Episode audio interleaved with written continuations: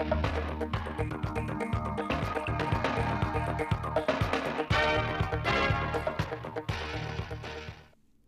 quý vị và các bạn theo dõi chương trình thời sự phát thanh trực tiếp 17 giờ thứ năm ngày 28 tháng 7 năm 2022 của Đài Phát thanh Truyền hình Thanh Hóa. Những tin chính sẽ có trong chương trình.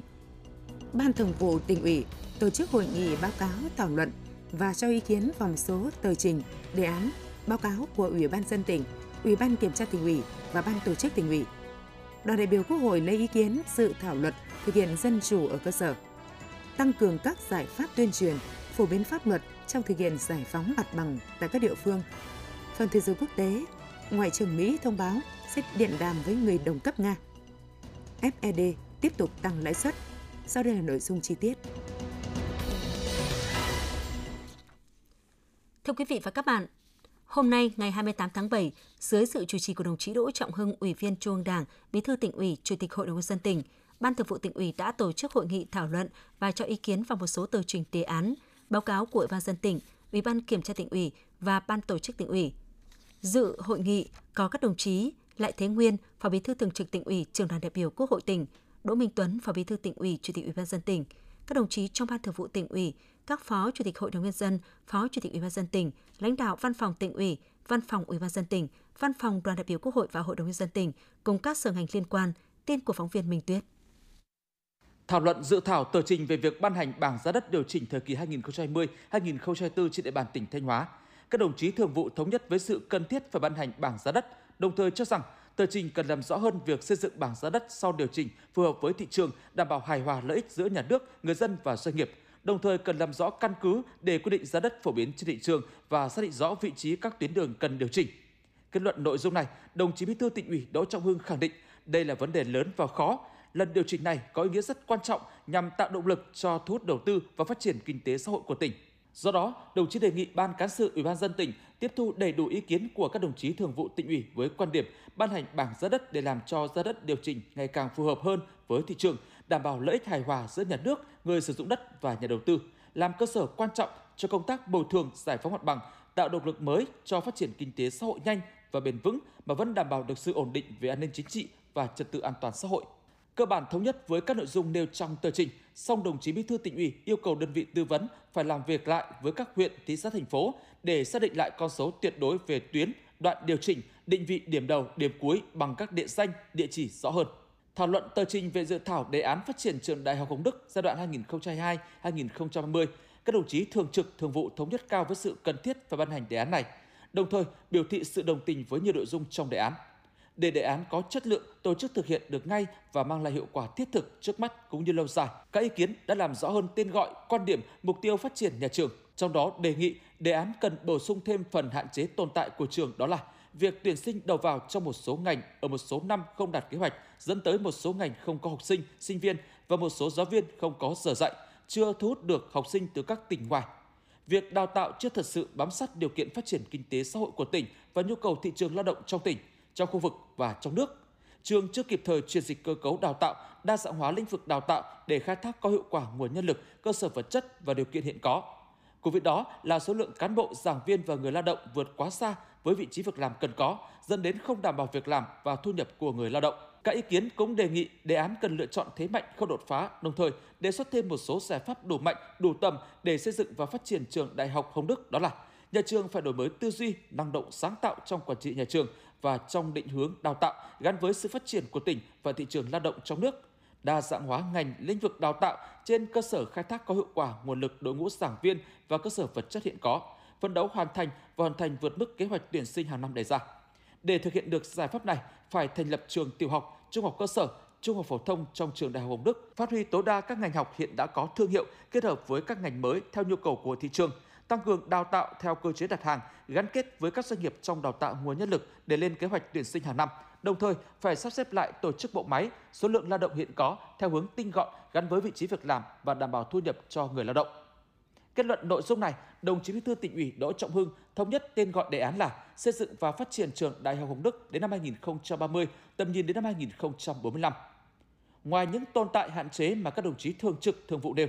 Đồng chí Bí thư tỉnh ủy cho rằng đề án phải khẳng định được tiềm năng thế mạnh về một trường đào tạo đa ngành, đa lĩnh vực, có đội ngũ cán bộ, giảng viên và cơ sở vật chất tương đối mạnh, lại đứng chân trên một tỉnh có dân số đông, nhu cầu đào tạo lớn và được tỉnh hết sức quan tâm. Cùng với đó, đề án cũng cần xác định rõ khó khăn và thách thức đang xen đó là đội ngũ đông nhưng thiếu chuyên gia giỏi, hoạt động đổi mới sáng tạo của nhà trường còn nhiều hạn chế. Về quan điểm mục tiêu, đồng chí Bí thư tỉnh ủy đề nghị trường Đại học Hồng Đức tiếp thu tối đa ý kiến của các đồng chí thường trực, thường vụ và xây dựng lại theo hướng xây dựng và phát triển trường Đại học Hồng Đức gắn liền với đào tạo nguồn nhân lực, nhân lực chất lượng cao, phục vụ phát triển kinh tế xã hội của tỉnh, các tỉnh trong khu vực, cả nước và nước bạn Lào. Phát triển trường Đại học Hồng Đức trở thành trường đại học thông minh, đa ngành, đa lĩnh vực là trung tâm lớn về đào tạo nguồn nhân lực chất lượng cao của khu vực và cả nước đồng thời xây dựng và phát triển trường Đại học Hồng Đức trên cơ sở khai thác sử dụng tổng hợp hiệu quả các nguồn lực hiện có và các nguồn lực từ bên ngoài, phấn đấu tự chủ trước năm 2030. Cùng với đó, xây dựng tổ chức đảng trong nhà trường thật sự trong sạch, vững mạnh toàn diện, phát huy tinh thần đoàn kết, dân chủ, nâng cao năng lực lãnh đạo, sức chiến đấu của cấp ủy, tổ chức cơ sở đảng, hiệu lực, hiệu quả quản lý của hội đồng, ban giám hiệu nhà trường, các khoa phòng, phát huy được sức mạnh khối đại đoàn kết trong và ngoài nhà trường, khơi dậy tinh thần ý chí của đội ngũ cán bộ, đảng viên và người lao động trong nhà trường. Về mục tiêu phát triển, đồng chí Bí thư tỉnh ủy Đỗ Trọng Hưng đề nghị dự thảo đề án xác định đến năm 2030 và định hướng đến năm 2045 phải xây dựng trường Đại học Hồng Đức trở thành trường đại học thông minh, trung tâm nghiên cứu khoa học chuyển giao công nghệ hàng đầu của khu vực, chủ động hội nhập với các trường đại học tiên tiến trong khối ASEAN và quốc tế. Về mục tiêu chỉ tiêu cụ thể nên chia thành hai giai đoạn 2022-2025 và 2025-2030. Cùng với việc tiếp thu tối đa các giải pháp mà các đồng chí thường trực, thường vụ đã nêu, đồng chí Bí thư tỉnh ủy đề nghị ban soạn thảo đề án phải đưa các giải pháp thể hiện quyết tâm cao hơn, nội hàm rõ, trong đó tăng cường công tác giáo dục chính trị tư tưởng, tạo nên sức mạnh nội sinh, sự đoàn kết, thống nhất quyết tâm trong nhà trường để thực hiện các nhiệm vụ, đổi mới tư duy quản trị, phát huy tinh thần năng động sáng tạo trong phát triển nhà trường gắn với sự phát triển của tỉnh và thị trường lao động trong nước. Cùng với đó, nhà trường phải có giải pháp về tham gia hoạch định, đề xuất, tư vấn, phản biện các chủ trương chính sách cho tỉnh, đồng thời xây dựng chỉnh đốn đảng, xây dựng hệ thống chính trị và các đoàn thể trong nhà trường. Đồng chí Bí thư tỉnh ủy yêu cầu nhà trường phải xây dựng lộ trình đến trước năm 2030 phải tự chủ chi thường xuyên và một phần tự lo về đầu tư cơ sở vật chất. Trong chương trình kỳ họp, Ban Thường vụ tỉnh ủy cũng đã cho ý kiến vào các tờ trình về việc hỗ trợ đầu tư hạng mục công trình đề chắn sóng thuộc dự án Liên hợp lọc hóa dầu Nghi Sơn theo hình thức hỗ trợ đầu tư cho các đối tượng chính sách khác theo quy định tại điều 43, Nghị định số 40 ngày 6 tháng 4 năm 2022 của Chính phủ việc ký kết bản ghi nhớ hợp tác giữa Ủy dân tỉnh Thanh Hóa và Ngân hàng Phát triển châu Á, việc xin ý kiến chưa ban hành chính sách khuyến khích đầu tư vào khu kinh tế Nghi Sơn tỉnh Thanh Hóa giai đoạn 2022-2026. Báo cáo tổng kết 10 năm thực hiện nghị quyết số 04 của Ban chấp hành Đảng bộ tỉnh khóa 17 về tiếp tục xây dựng đội ngũ cán bộ và đổi mới mạnh mẽ công tác cán bộ và đề án nâng cao chất lượng công tác kiểm tra giám sát của tổ chức cơ sở đảng ở Đảng bộ tỉnh và một số nội dung quan trọng khác. Hôm nay ngày 28 tháng 7, đoàn đại biểu Quốc hội tỉnh Thanh Hóa gồm các đại biểu Mai Văn Hải, Phó trưởng đoàn đại biểu Quốc hội tỉnh, Lê Văn Cường, Phó Giám đốc Bệnh viện Đa khoa tỉnh đã khảo sát lấy ý kiến đóng góp của cử tri tại huyện Thường Xuân và huyện Yên Định về một số nội dung của dự thảo luật thực hiện dân chủ ở cơ sở. Phóng viên Thanh Thảo thông tin. Tại các buổi làm việc, đại biểu Ma Văn Hải, Phó trưởng đoàn đại biểu Quốc hội tỉnh đã thông tin đến cử tri hai huyện Thường Xuân, Yên Định và một, một số nội dung về việc triển khai pháp lệnh 34-2007 về thực hiện dân chủ ở cơ sở, những hạn chế bất cập phát sinh trong thực tiễn thi hành pháp lệnh và cơ sở, sự cần thiết để xây dựng dự thảo, ban hành luật thực hiện dân chủ ở cơ sở. Phó trưởng đoàn đại biểu Quốc hội tỉnh mong muốn các cử tri thẳng thắn trao đổi, thảo luận, góp ý thêm về những nội dung trọng tâm của dự thảo luật như về nội dung hình thức, cách thức thực hiện dân chủ ở cơ sở, chức năng nhiệm vụ quyền hạn của Ban Thanh tra Nhân dân, việc thực hiện quyền dân chủ của nhân dân ở xã, phường, thị trấn. Tham gia góp ý, các cử tri cơ bản đồng tình và khẳng định sự cần thiết ban hành luật thực hiện dân chủ ở cơ sở nhằm thể chế hóa quan điểm của Đảng, phát huy rộng rãi dân chủ với phương châm dân biết, dân bàn, dân làm, dân kiểm tra, dân giám sát, dân thụ hưởng. Các ý kiến cũng tập trung góp ý, thảo luận xung quanh những vấn đề như việc thực hiện dân chủ ở xã, phường, thị trấn, các hình thức công khai thông tin, đặc biệt là hình thức thông tin qua mạng xã hội Zalo, Facebook, thời gian thông báo để làm sao người dân tiếp cận được các thông tin. Những quy định cụ thể về việc tổ chức họp dân, tỷ lệ cử tri đại diện hộ tán thành để các vấn đề được đưa ra lấy ý kiến có hiệu lực thi hành. Một số ý kiến đề xuất cần quy định rõ hơn chức năng nhiệm vụ, thời gian hoạt động của thanh tra nhân dân, trách nhiệm kinh phí hoạt động của Ban Giám sát Đầu tư Cộng đồng. Có chế tài xử lý đối với những hộ dân không thực hiện nghiêm các nội dung đã được biểu quyết. Đối với sáng kiến của cộng đồng dân cư không nhất thiết quy định là 10% cử tri đồng thuận thì mới đưa ra cộng đồng để bàn và quyết định. Ngoài ra, cần thường xuyên bồi dưỡng kiến thức nghiệp vụ cho thanh tra nhân dân, ban giám sát đầu tư cộng đồng. Thay mặt đoàn, đại biểu Mai Văn Hải, Phó trưởng đoàn đại biểu Quốc hội tỉnh Thanh Hóa, trân trọng cảm ơn các ý kiến góp ý của cử tri. Các ý kiến đã giúp đoàn khảo sát đánh giá khách quan công tác triển khai thực hiện các quy định, chính sách, pháp luật liên quan đến việc thực hiện dân chủ ở cơ sở. Đoàn sẽ tiếp thu tổng hợp đầy đủ các ý kiến nghiên cứu để các đại biểu Quốc hội tỉnh Thanh Hóa tham gia thảo luận, đóng góp ý kiến vào dự thảo luật thực hiện dân chủ ở cơ sở tại kỳ họp Quốc hội sắp tới. Sáng nay ngày 28 tháng 7, Hội Chữ thập đỏ Việt Nam tỉnh Thanh Hóa đã tổ chức hội nghị Ban chấp hành khóa 10, kỳ họp thứ hai nhiệm kỳ 2022-2027. Tại hội nghị, Ban chấp hành tỉnh hội đã xem xét và thống nhất triển khai lấy phiếu giả soát bổ sung nhân sự quy hoạch chủ tịch, phó chủ tịch tỉnh, hội nhiệm kỳ 2022-2027, xây dựng quy hoạch cán bộ chủ chốt nhiệm kỳ 2027-2032. Hội nghị cũng đã thông qua các dự thảo văn bản gồm quy chế làm việc của Ban chấp hành, Ban thường vụ, Ban thường trực tỉnh hội, quy chế hoạt động của Ban kiểm tra tỉnh hội, chương trình công tác toàn khóa của Ban chấp hành, chương trình hành động, thực hiện nghị quyết Đại hội Hội chữ thập đỏ tỉnh lần thứ 10, nhiệm kỳ 2022-2027, quyện toàn các cụm thi đua của tỉnh hội và tổ chức ký kết giao ước thi đua giữa tỉnh hội và các cụm thi đua nhiệm kỳ 2022-2027. Ban chấp hành tỉnh hội cũng tổ chức sơ kết việc thực hiện công tác hội và phong trào chữ thập đỏ 7 tháng đầu năm. Theo đó, 7 tháng qua, các cấp hội trong tỉnh đã đạt được nhiều kết quả tích cực, trong đó tổng giá trị các hoạt động đạt gần 37 tỷ đồng, giúp đỡ cho trên 90.000 lượt đối tượng, đạt 81% so với chỉ tiêu kế hoạch năm. Nhiệm vụ trọng tâm những tháng còn lại trong năm 2022 của tỉnh hội là tiếp tục đổi mới, nâng cao chất lượng hoạt động và nhân rộng các mô hình mới, thực hiện hiệu quả phong trào Tết vì người nghèo và nạn nhân chất độc da cam năm 2023, tăng cường đôn đốc chỉ đạo các đơn vị tổ chức ngày hội hiến máu tình nguyện theo kế hoạch, ra soát kế hoạch phòng ngừa, ứng phó thiên tai năm 2022 và chuẩn bị sẵn sàng các nguồn lực hỗ trợ kịp thời trong tình huống khẩn cấp. Sáng nay, ngày 28 tháng 7, Ủy ban Mặt trận Tổ quốc thị xã Bỉm Sơn đã tổ chức hội nghị tổng kết 5 năm phong trào thi đua yêu nước, sống tốt đời đẹp đạo trong đồng bào công giáo trên địa bàn thị xã giai đoạn 2017-2022, phương hướng nhiệm vụ giai đoạn 2022-2027. Sự hội nghị có lãnh đạo Ban dân vận tỉnh ủy, Ủy ban Mặt trận Tổ quốc tỉnh, Ban tôn giáo tỉnh, Ủy ban đoàn kết công giáo tỉnh, tin của phóng viên Cẩm Tơ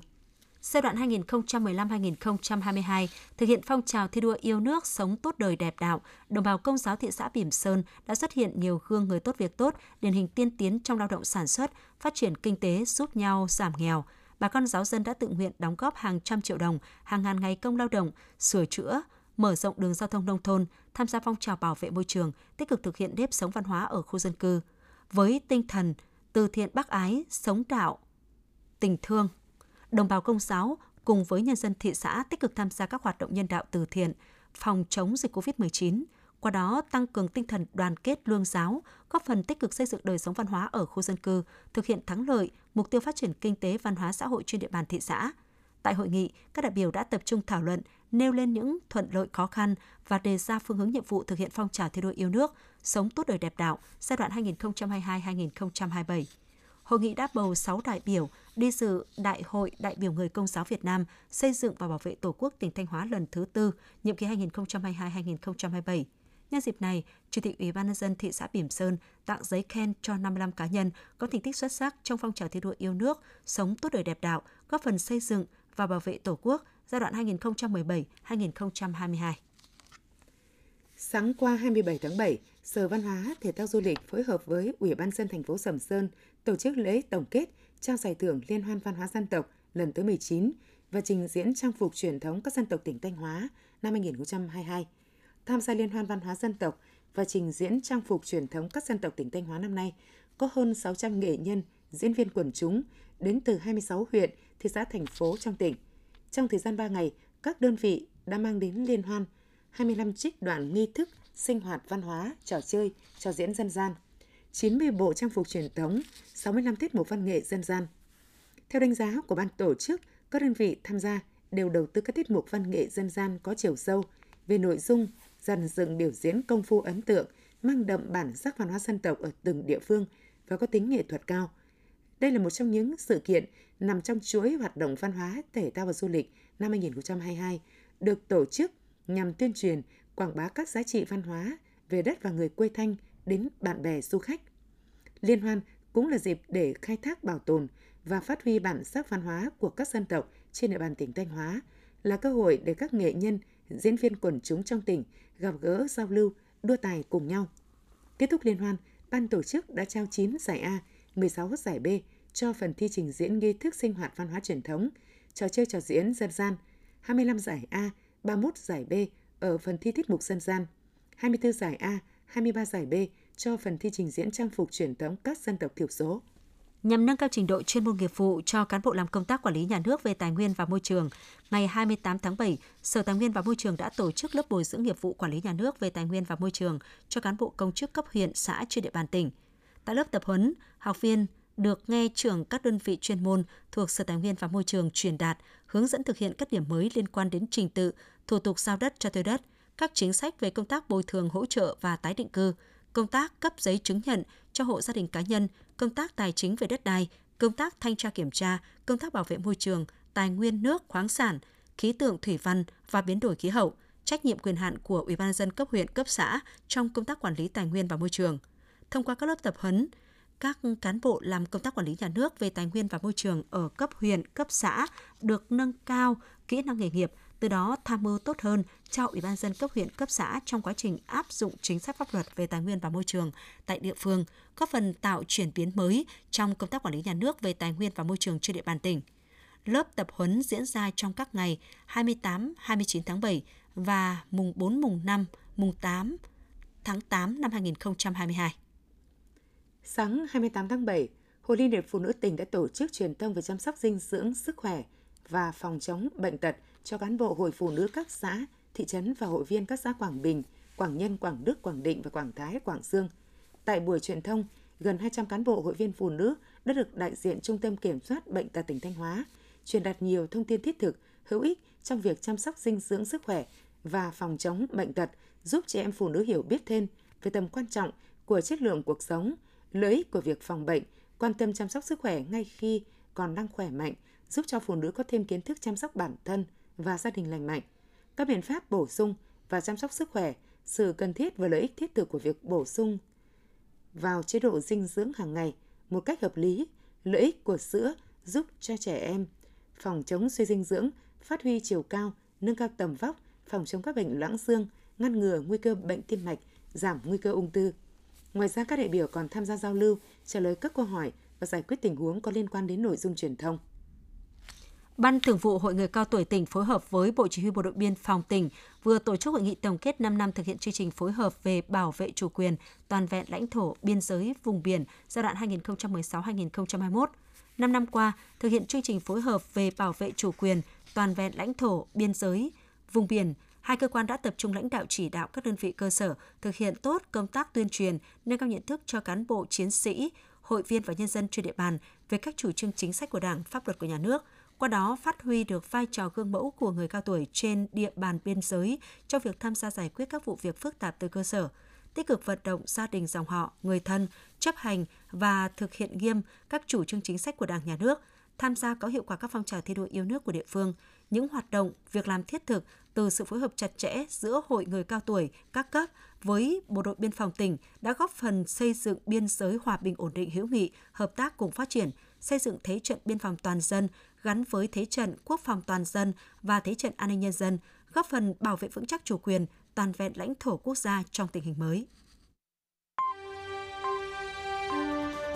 Quý vị và các bạn đang nghe chương trình Thời sự phát thanh của Đài Phát thanh Truyền hình Thanh Hóa. Chương trình đang được thực hiện trực tiếp trên 6 FM tần số 92,3 MHz. Tiếp theo là những thông tin đáng chú ý mà phóng viên đài chúng tôi vừa cập nhật. Thưa quý vị và các bạn, công tác giải phóng mặt bằng là khâu đầu tiên, là yếu tố then chốt trong quy trình triển khai thực hiện các công trình dự án tại các địa phương.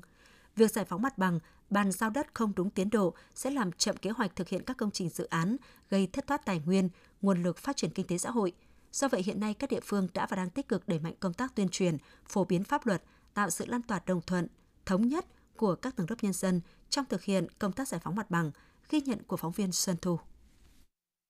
Gia đình bà Nguyễn Tị Thoa thôn Phú Tượng 2 là một trong 100 hộ bị ảnh hưởng nhiều nhất của các dự án đang thi công trên địa bàn xã Hoàng Phú, huyện Hoàng Hóa. Tổng diện tích thu hồi là 15.000 m2. Sau khi được địa phương tuyên truyền, vận động, bà cùng các hộ dân có đất bị ảnh hưởng đã tự giác chấp hành các quy định, chế độ chính sách của nhà nước, giải phóng mặt bằng, nhanh chóng di rời tài sản, vật kiến trúc để thực hiện các dự án. Bà Nguyễn Thị Thoa, thôn Phú Thượng 2, xã Hoàng Phú, huyện Hoàng Hóa, tỉnh Thanh Hóa nói. Gia đình tôi là có cái à, diện tích đó thu hồi à, mặt bằng của hai dự án là lớn nhất. Do sự à, tuyên truyền vận động của Ủy ban nhân dân xã và các mặt trận đoàn thể thì à, gia đình tôi và các gia đình khác trong xã đều nhất trí hoàn toàn nguyện vọng của gia đình và à, tất cả các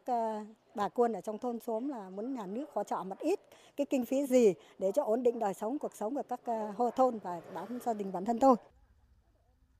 Hiện nay trên địa bàn xã Hoàng Phú, huyện Hoàng Hóa có 3 công trình đang thi công với tổng diện tích đất được giao là 41,9 ha.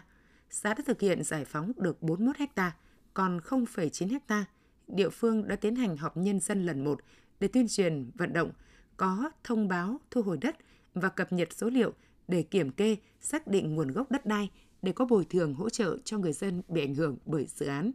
Ông Nguyễn Văn Hồng, Chủ tịch Ủy ban dân xã Hoàng Phú, huyện Hoàng Hóa, tỉnh Thanh Hóa nói. Trong quá trình à, giải phóng mặt bằng thì à, đối với địa phương thì à, bằng các cái biện pháp như là công khai dân chủ rồi tuyên truyền vận động thuyết phục đối với các hộ à, nhân dân trong à, địa bàn xã thì à, cơ bản là qua công khai các cái kế hoạch các cái chủ trương của trong thực hiện các dự án thì bà con nhân dân là cơ bản là đồng tình ủng hộ và nhất trí là bàn giao đất lại để cho Ủy ban nhân dân bàn giao công trình cho các công trình trên địa bàn đúng tiến độ theo kế hoạch đề ra. Thực hiện các dự án đầu tư có sử dụng đất trên địa bàn tỉnh Thanh Hóa năm 2022, tính đến nay, toàn tỉnh đã hoàn thành giải phóng mặt bằng được gần 1.040 ha trên 3.978 ha đất, bằng 26,37% kế hoạch và gấp 1,83 lần so với cùng kỳ năm 2021. Trong đó các địa phương đã ký cam kết giải phóng mặt bằng được gần 3.140 ha,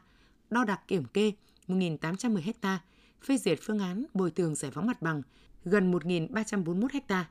Để thực hiện công tác giải phóng mặt bằng, các địa phương đã chỉ đạo các phòng ban chuyên môn, ủy ban dân các xã, phường, thị trấn đẩy mạnh tuyên truyền, vận động nhân dân chấp hành các quy định, chế độ chính sách của nhà nước về giải phóng mặt bằng, đồng thời đẩy nhanh tiến độ, thực hiện thủ tục, tháo gỡ các khó khăn vướng mắc cho các dự án. Ông Hà Hữu Tuấn, trưởng phòng giải phóng mặt bằng, Ban Quản lý Dự án Đầu tư huyện Hoàng Hóa, tỉnh Thanh Hóa cho biết. Khó khăn thứ nhất đó là về giá, giá bồi thường về đất. À, giá bồi thường về đất thì hiện tại theo quyết định 44 của Ủy ban tỉnh thì chỉ có 45 nghìn, 45 nghìn à, vị trí một. Khó khăn thứ hai là đó là về các, các, cơ chế chính sách thì người dân lại chưa nắm được hết, chưa hiểu rõ được. Đấy, nên là rất là khó. Tại vì để để mà giải quyết được những khó khăn như vậy thì huyện đã phối hợp cùng với các đoàn thể chính trị của xã rồi của thôn cùng xuống vận động ờ, các hộ để các hộ nắm được các cái cơ chế chính sách của nhà nước. Để tháo gỡ những vướng mắc trong công tác giải phóng mặt bằng, các địa phương đã tăng cường công tác kiểm tra thực địa trực tiếp, nắm bắt thực tế và kịp thời đưa ra phương án xử lý các điểm nghẽn, bảo đảm đúng kế hoạch khởi công, tiến độ thi công các công trình, đồng thời tiếp tục tập trung đẩy mạnh công tác tuyên truyền, tăng cường công tác đối thoại, công khai, vận động để người dân hiểu rõ mục đích ý nghĩa, vai trò của các công trình, dự án, từ đó tạo sự lan tỏa đồng thuận của nhân dân trong thực hiện công tác giải phóng mặt bằng. Bên cạnh đó, các lực lượng chức năng tăng cường phối hợp, nắm chắc địa bàn, đảm bảo an ninh trật tự trong quá trình đo đạc và triển khai dự án, kiên quyết xử lý những trường hợp gây rối, vi phạm pháp luật theo đúng quy định của pháp luật. Sau khi được bàn giao mặt bằng, các đơn vị thi công đã tập trung triển khai các hạng mục công trình, cam kết hoàn thành theo đúng tiến độ đề ra. Anh Đinh Trọng Bình, kỹ thuật thi công dự án đường Kim Quỳ, công ty trách nhiệm hữu hạn Hoàng Tuấn, huyện Hoàng Hóa, tỉnh Thanh Hóa nói. Nay nhà thầu chúng tôi được giao 5 cây ờ, ờ, trên toàn tuyến thì ờ, một nhà thầu đã thi công được một cây rưỡi từ nền đường đến cốt mặt bay và các đơn vị địa phương và ban quản lý giải phóng đến đâu thì nhà thầu huy động nhân lực thiết bị con người sẽ thi công theo phần giải phóng mặt bằng và dự kiến công từ nay đến tháng 12 nhà thầu sẽ thi công toàn bộ tuyến đường đưa vào vận hành. Bà Nguyễn Thị Hằng, Phó trưởng phòng Tài nguyên và Môi trường huyện Nông Cống, tỉnh Thanh Hóa cho biết. Cũng quan tâm đến công tác tuyên truyền từ cấp huyện đến cấp cơ sở và trực tiếp đến người dân bị ảnh hưởng dự án để cho người dân hiểu được các cái dự án. Chính người dân sẽ là những người mà giám sát cái việc thực hiện của Hội đồng Giải phóng mặt bằng. Giải phóng mặt bằng có vai trò quan trọng trong việc thu hồi đầu tư, tạo sự phát triển về kinh tế xã hội tại các địa phương. Sau đó hiện nay, các địa phương đang tiếp tục thực hiện đồng bộ các giải pháp bảo đảm thống nhất trong nhận thức và hành động của các cơ quan liên quan, tạo sự tin tưởng, đồng thuận của nhân dân trong công tác giải phóng mặt bằng, quyết tâm đẩy nhanh tiến độ giải phóng mặt bằng các công trình trọng điểm đang và sẽ thi công trong năm 2022. Thưa quý vị và các bạn, trong 6 tháng đầu năm 2022, Trung tâm Dịch vụ Việc làm Thanh Hóa đã tiếp nhận hồ sơ đề nghị hưởng trợ cấp thất nghiệp của 12.426 lao động bị mất việc làm, tăng 11,5% so với cùng kỳ năm 2021 đã thẩm định hồ sơ và trình Giám đốc Sở Lao động Thương binh và Xã hội ký ban hành quyết định hưởng trợ cấp thất nghiệp cho 11.272 người, tăng 11,7% so với cùng kỳ năm 2021 tiếp nhận 43.916 lượt khai báo thông tin tìm kiếm việc làm hàng tháng của người lao động đang hưởng trợ cấp thất nghiệp. Hệ thống bộ máy tổ chức thực hiện chính sách bảo hiểm thất nghiệp đang ngày càng thực hiện theo hướng tinh gọn, chuyên nghiệp, hiệu quả hiệu lực, hiện đại, góp phần phục vụ đối tượng tham gia, hưởng thụ chính sách bảo hiểm thất nghiệp ngày càng tốt hơn. Thị xã Nghi Sơn có 3 sông chính, gồm sông Yên, sông Bảng, sông Yên Hòa. Các sông này đều có đặc điểm dốc quanh co. Ngoài ra trên địa bàn thị xã còn có hơn 84 km đê cấp 4, 133 cống qua đê, một điểm canh đê, có 43 hồ chứa nước và đập ngăn, 16 trạm bơm. Tuy nhiên, nhiều công trình thủy lợi đã xuống cấp, không bảo đảm an toàn trong mùa mưa bão năm nay. Thị xã Nghi Sơn đã thực hiện ra soát kiểm tra và xác định 15 xã phường có nguy cơ chịu ảnh hưởng của sóng biển kết hợp với chiều cường và 10 xã phường có nguy cơ bị ngập lụt do nước sông dâng cao kết hợp với chiều cường trên sông Yên và sông Bạng. Thị xã đã tập trung chỉ đạo các xã, thị trấn, các cơ quan đơn vị trường học đóng trên địa bàn kiểm tra, giả soát tất cả các công trình nhà cửa, kho, bến bãi để kịp thời sửa chữa, khắc phục những hư hỏng xong trước mùa mưa bão, xây dựng các phương án về bảo vệ nhà cửa công trình, công sở, trường học, bệnh viện, cơ sở kinh tế, an ninh quốc phòng, bến bãi, khu nuôi trồng thủy sản, phương án di dân sinh sống tại các khu vực nguy hiểm, vùng sát mép nước, vùng cửa sông, vùng bị ngập lụt do nước biển dâng tại các xã, phường để ứng phó với bão và áp thấp nhiệt đới, nhất là bão mạnh và siêu bão. Tổ chức theo dõi chặt chẽ, nắm bắt kịp thời tình hình thời tiết thiên tai, tai nạn trên biển, trên cửa lạch để có biện pháp xử lý kịp thời, tăng cường các biện pháp quản lý người, phương tiện, nghề cá và hoạt động của các tàu dịch vụ trên biển, trên sông, trên các hồ đập, kiên quyết xử lý đối với các phương tiện hoạt động không đủ điều kiện an toàn theo quy định của pháp luật. Ủy ban nhân dân huyện Yên Định cho biết, đến thời điểm này đã ghi nhận 17 ca sốt xuất huyết, trong đó có 8 ca nội địa. Điển hình là vào trung tuần tháng 6, sau khi ghi nhận 2 ca bệnh mắc sốt xuất huyết, lực lượng chức năng huyện đã ngay lập tức triển khai các biện pháp kiểm soát dịch. Trung tâm y tế huyện đã điều hành kiểm tra xác minh, ra soát các ca bệnh. Đó là trường hợp bệnh nhân nam ở xã Định Hòa, sinh năm 1975, là lao động tự do, gia đình làm trang trại trồng cây, trong vòng 3 năm nay không đi ra khỏi địa phương. Trường hợp bệnh nhân nữ ở xã Phú Yên, sinh năm 1968 làm ruộng, từ 5 tháng đến khi bị mắc bệnh không đi ra khỏi địa phương. Trung tâm y tế huyện đã chỉ đạo trạm y tế xã Định Hòa, Yên Phú tham mưu cho chính quyền địa phương thực hiện các biện pháp vệ sinh môi trường toàn xã và triển khai phun hóa chất diệt mũi trong vòng bán kính là 200 m tính từ nhà bệnh nhân. Giám sát vector tại khu vực có bệnh nhân và giám sát chặt chẽ người nhà bệnh nhân. Tham mưu cho Ủy ban dân huyện triển khai công tác tổng vệ sinh môi trường, chủ động phun hóa chất trên quy mô toàn xã có bệnh nhân. Theo dõi sát diễn biến tình hình dịch bệnh, giám sát sớm, phát hiện sớm các ca bệnh sốt không rõ nguyên nhân, nghi mắc sốt xuất huyết tại hai xã, tổ chức giám sát sau khi phun hóa chất 7 ngày nhằm đánh giá chỉ số vector truyền bệnh sốt xuất huyết, đề xuất các biện pháp chống dịch tiếp theo. Là địa bàn có đông đồng bào dân tộc thiểu số cùng sinh sống như Mường, Thái, Thổ, với vai trò thanh niên sung kích đi đầu trong các hoạt động phong trào. Những năm qua, huyện đoàn Như Thanh luôn đề cao nhiệm vụ giáo dục ý thức, giữ gìn, phát huy bản sắc văn hóa dân tộc cho đoàn viên thanh niên với nhiều hình thức phong phú, đa dạng như phối hợp với các cơ quan ban ngành đoàn thể, làm tốt công tác tuyên truyền cho đoàn viên thanh niên về truyền thống văn hóa tốt đẹp của đồng bào các dân tộc, vận động đoàn viên thanh niên tích cực tham gia các lớp truyền dạy bản sắc văn hóa dân tộc do xã, huyện tổ chức. Đồng thời, trong các buổi sinh hoạt đoàn, đẩy mạnh việc giáo dục, bồi dưỡng đạo đức lối sống văn hóa, xây dựng nếp sống văn minh trong việc cưới, việc tang lễ hội. Cùng với đó, các cơ sở đoàn trong huyện còn chú trọng việc đẩy mạnh, duy trì đội văn nghệ tại các thôn bản với nòng cốt là đoàn viên thanh niên, thường xuyên tham gia tập luyện, sẵn sàng phục vụ vào các dịp lễ Tết, ngày kỷ niệm lớn của địa phương. Đồng thời khuyến khích đoàn viên thanh niên đưa các loại hình trò chơi dân gian, điệu múa, âm nhạc dân tộc để biểu diễn giao lưu. Qua đó, vừa góp phần nâng cao nhận thức, trách nhiệm của đoàn viên thanh niên trong việc giữ gìn giá trị văn hóa truyền thống, vừa nâng cao đời sống văn hóa tinh thần cho người dân địa phương. Quý vị và các bạn vừa theo dõi chương trình thời sự của Đài Phát thanh Truyền hình Thanh Hóa. Thực hiện chương trình, biên tập viên Thúy Lượng, các phát thanh viên Minh Thu, Minh Thư, kỹ thuật viên Tiến Quân, tổ chức sản xuất Thanh Phương, chịu trách nhiệm nội dung Hà Đình Hậu. Tiếp ngay sau đây là bản tin thời sự quốc tế.